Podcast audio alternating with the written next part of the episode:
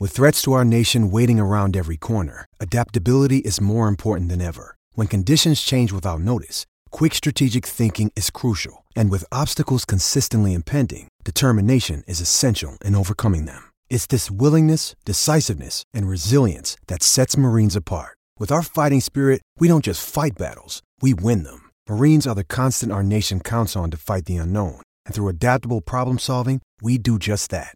Learn more at marines.com. Nebraska Public Media Sports brings you Nebraska Baseball. Catch our live coverage as the Huskers meet the Indiana Hoosiers on the Diamond at Hawks Field at Haymarket Park in Lincoln. Watch Friday, May 10th at 6 p.m. Central on Nebraska Public Media. Another day is here, and you're ready for it. What to wear? Check. Breakfast, lunch, and dinner? Check. Planning for what's next and how to save for it? That's where Bank of America can help. For your financial to-dos, Bank of America has experts ready to help get you closer to your goals. Get started at one of our local financial centers or 24-7 in our mobile banking app. Find a location near you at bankofamerica.com slash talk to us. What would you like the power to do? Mobile banking requires downloading the app and is only available for select devices. Message and data rates may apply. Bank of America and a member FDIC.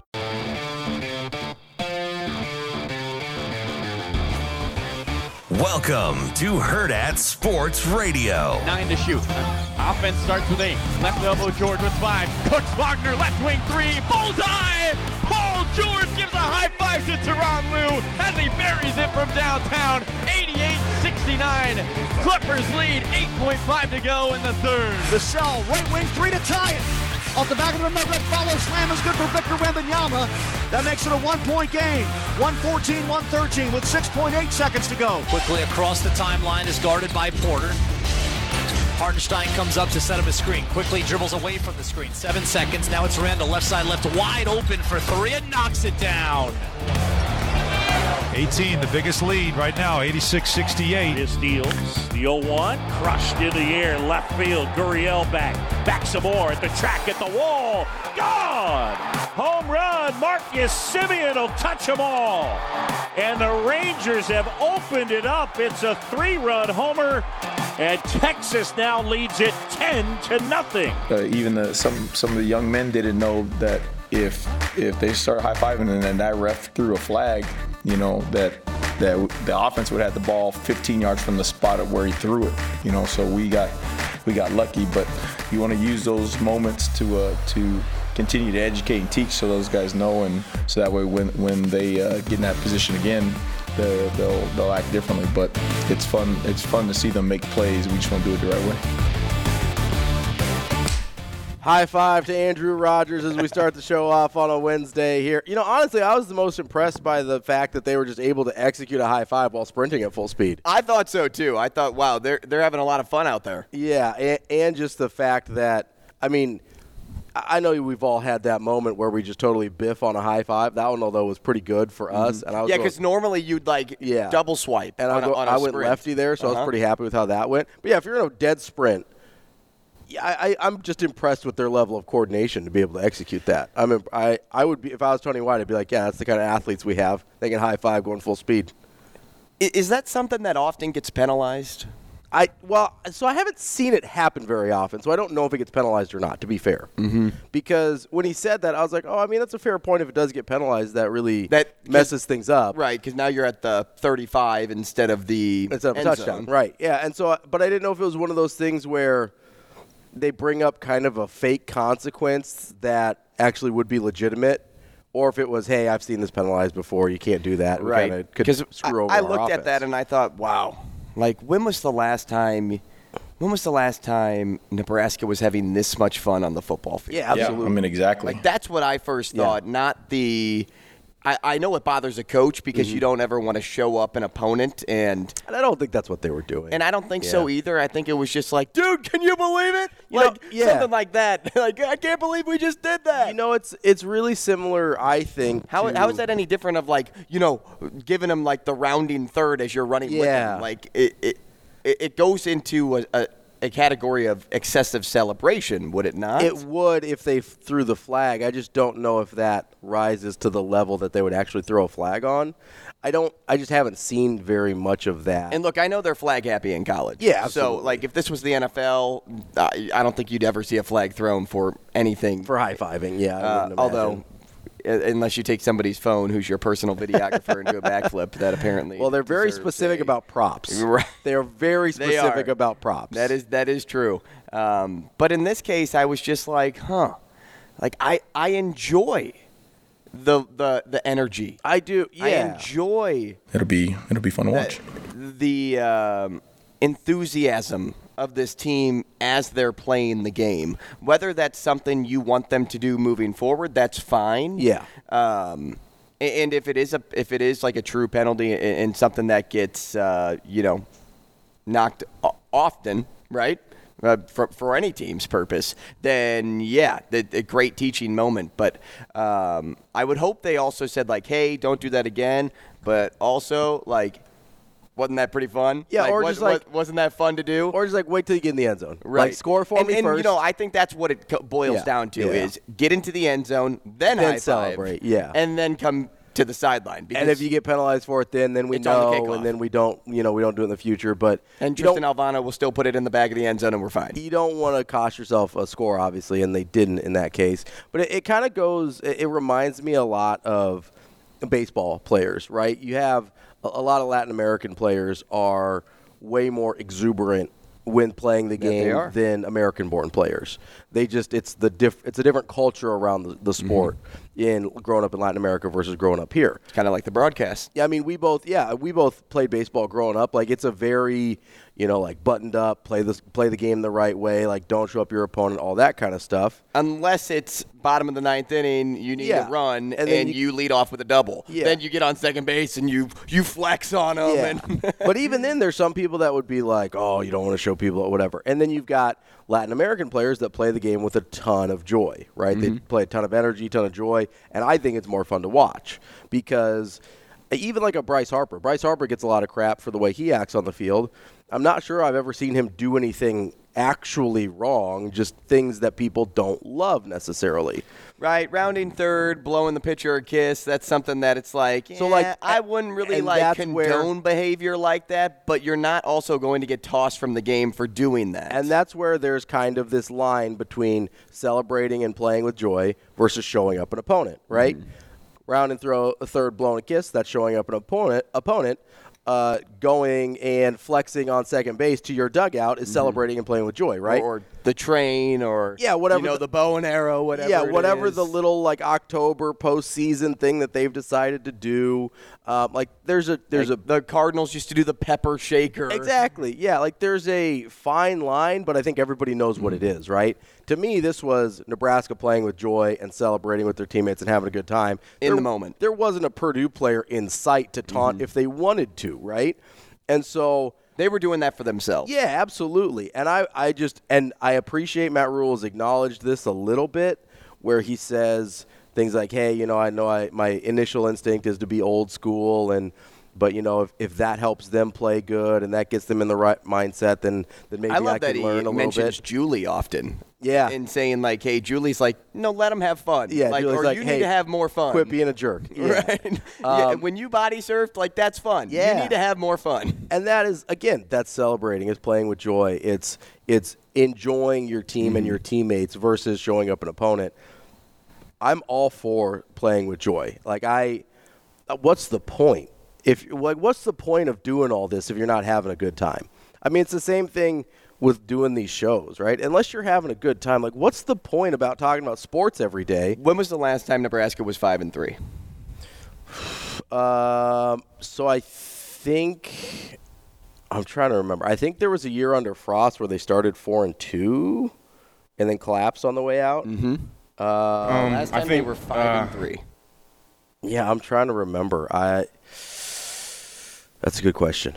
Mike Riley years. I know they were at least they were seven and zero under Mike Riley in 2016. Okay, so so when they had five wins, maybe maybe we just go with that. Okay. Yeah, I think had five wins and a winning record. I think they might What's have that? done it once under Frost, but the Nebraska ended has been abused yeah. over the course of the past five, six seasons, right? Have, has been abused. Mm-hmm. So when you're in a moment like this and you're having a season full of fun, you're you're four and three in a football game where this touchdown put you up. Was it fourteen nothing, twenty one nothing? Uh, so that was twenty one nothing. That was twenty one nothing. You know your defense has playing, been playing lights out. Mm-hmm. They haven't been a, they haven't been rewarded with a touchdown. Mm-hmm. I, that's and this was special teams, but a lot it was defensive guys. It was Right, Quinton Newsome, right. Tommy Hill. I think was the one running with him. you, you have takeaways, but they never led to points. Now maybe your offense. And they're just now starting to get the the takeaways field, too. right? Yeah. And so you're having a lot of fun in this game because you Tommy Hill had a pick, Mm-hmm. right? It was an underthrown ball from Card because he threw it into the wind, but he had a pick. So Tommy Hill gets his pick, right? Mm-hmm. Then Tommy Hill blocks a punt, right? So Tommy Hill is all excited. Quinton Newsome catches it on the run. That hardly happens. Right, yeah. that hardly happens in football. Normally, it's a guy that just falls on it, and your offense takes over from that spot. Yeah, or it's a scoop and score even, but like But to actually just catch stride. it out of the air. This yeah. was in stride, like he was catching a punt, which maybe Quinton Newsome should be catching punts for this team. Ed Foley did speak yesterday. Maybe uh, we can uh, start special teams player of the week on punt returns Yeah. now. Who knows? I don't know. Maybe I'm just throwing things out there. Whatever. But in stride, he runs into the house. The two guys high five each other because they've been in tandem all season. The- These are the these are the two guys in the secondary that need to work hand in hand because they play mm-hmm. the same position, mm-hmm. right? So, all in all, I, I, I really tried to take the approach of, okay, if I saw my team do this, mm-hmm. if I saw my baseball team do something, how would I go about it? And, you know, I was I, I was sort of easy because I'm energy. I'm all energy, and if it doesn't have an effect on the game, like if it doesn't lead to a, a penalty, penalty or or- yeah. in, in baseball, uh, uh, an ejection or, or, or something of that nature, even if it was a warning, I'd be like, all right, whatever, it's a warning, just cares? don't do it again. Yeah. Uh, but if it didn't lead to something greater that impacted the team, I think I'd be okay with it. I think I'd Yeah. be all for it, and I don't know if I would even address it. So that to me made it made me realize that Tony White must have seen this before, because I don't. He's not somebody just to say it to say it. I wouldn't think He's so. not going to make up a consequence. unless it was something that Coach Rhule really didn't like, and he asked him to address it. But I think he would have said, "We don't do that here." yeah, Not, "Hey, the offense may have had to come out on the 35-yard line because you could have had a flag thrown on you." So I I'm trusting in the honesty that I've seen from this coaching staff from the very beginning mm-hmm. that they wouldn't just make something up like this to diminish their players' joy. They would say it as, "Hey, that was fun, right? Mm-hmm. Ravi, did you have fun doing that?" Well, hey, fun. we don't do that. Yeah. Like I, I know you guys pulled something off that is very rare in football to do, but wait until you're in the end zone. I was- I wait until you're back on the sideline. That's why to me it was like, hey, he he had to have seen this before. I yeah, you would imagine. I, I think the key there is just like, hey, just wait till you get to the end zone, celebrate, point to your family, high five each other, whatever. Just make sure you score first, um, which I can understand that. I, I think I think Rhule's done a better job of kind of checking himself and be like, okay, does this actually matter? Is this just my old school mindset? And if it doesn't actually matter, then why am I harping on the guys about it? Um, which is something I appreciate because a lot of a lot of coaches, especially, will kind of have these arbitrary rules and the way they like to do things, and they won't admit that that's what it is, right? Which listen, every coach has those, right? Every coach has, hey, I just want to do this a certain way, whatever. And sometimes it's for a very specific reason because it translates directly to something else. And sometimes it's like, ah, this is my preference, right? And it's okay to have both reasons, right? But don't pass off the preferences as the non-negotiables. If Matt Rhule has a preference like, hey man, I just don't like I don't really like the celebrating. Like just tell your team that, be honest with them and say, hey, that's not really for me. And that's not really how I want to do things here. And guys will respect that. And if they don't, then you know maybe they don't have the buy-in, and then you have other conversations, right? But if it's something where I appreciate that he hasn't looked at the the high five or the celebrating, or you know he's mentioned pointing to family members and stuff in the stands and stuff before, And I appreciate that he's not passing that stuff off as the non-negotiables. They're pre- they're his preferences, and he's reevaluating his preferences on the fly. It seems like because he's like, well, if this helps my team play better, why would I why would I Mhm. not allow it to happen? Now this is a little different because it happened on the field of play during a play, um, so I get that. But there's just too many coaches out there that will draw a line in the sand over stuff that doesn't matter. And I guess I, I just appreciate that Rhule doesn't seem to be doing that here. Although the high five thing, it seems like did test test him a little bit just, more. just a little bit. And you know, When it's our time to go play ball, we go play ball. Until it happens, Mm-hmm. like until a flag is thrown on that, I'd probably let them keep doing it. Probably. Like if it was me coaching, I'd say, well, like that wasn't flagged, or I'd look it up and be like, has this gotten flagged often? Yeah. Is this something that would get flagged? Is it something Like- you could, they, Right. they even should throw a flag Um, on? Because I, I'm with Tony White. I'd rather have six points Yeah. than try to get six points. Absolutely. Especially, you know, the offense has struggled some. Like, you don't necessarily want to put them in that position. Just, hey, go get the points. Um, but no, I, I think it's it's it's a fair thing to bring up if you're Tony White. But I also like in general that they've allowed guys to kind of be themselves and, and play within their personalities and, and show a little bit of joy there. Uh, because, again, what's the point of doing all this if you're not going to have a good time? Oh yeah, yeah, yeah. It's crazy. like at the end of the day, that's what sports are for, right? To have a good time, to to entertain us, to, to bring us joy in our lives. like, and there's very few things like it that can do that. I love watching Nebraska be happy when they play football. You know how many years it's been since it, that, since Nebraska's looked happy playing football? It's been a really long time. And if Nebraska appears to be happy playing football, that makes everybody watching Nebraska play football happier. Like it's good for the it's good for the whole state. have a and actually around the league, around college football as a whole, people recognize that hey, Nebraska's playing with a different edge this year. Yeah. Nebraska's playing with a different fire. And I know people say this because it's where they're from or whatever, but I believe it about a lot of different teams. College football is a better place when Nebraska's good.